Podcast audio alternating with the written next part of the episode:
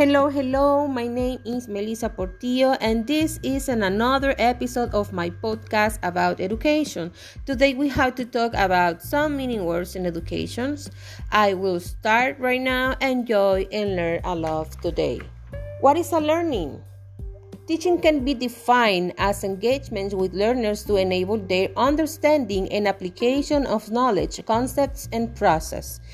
Do teaching and learning talk take place and at the same time the acquisition of knowledge or skill through study experience or being thought what is the purpose of teaching and learning the primary objective of teaching is to input knowledge and wisdom and the learning is about learners being prepared for their future, future and reaching their fullest potential as lifelong learner. Uh, what does effective uh, teaching and learning looks like? Effective teaching adjusts its teaching methods and strategies to meet the needs of all learners. This practice being with an attitude. And what may uh, experience have you had that have shaped your understanding of teaching and learners?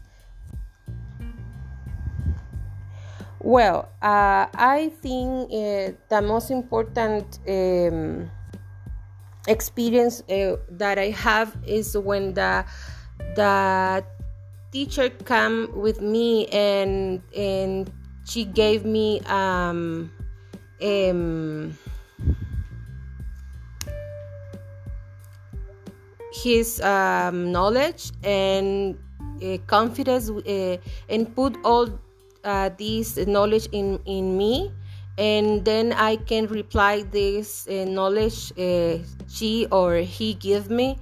And and that is the the major strategy i think because uh, in the way i gave uh, the students confidence they come with me and uh, ask and learn uh, how I can teach them.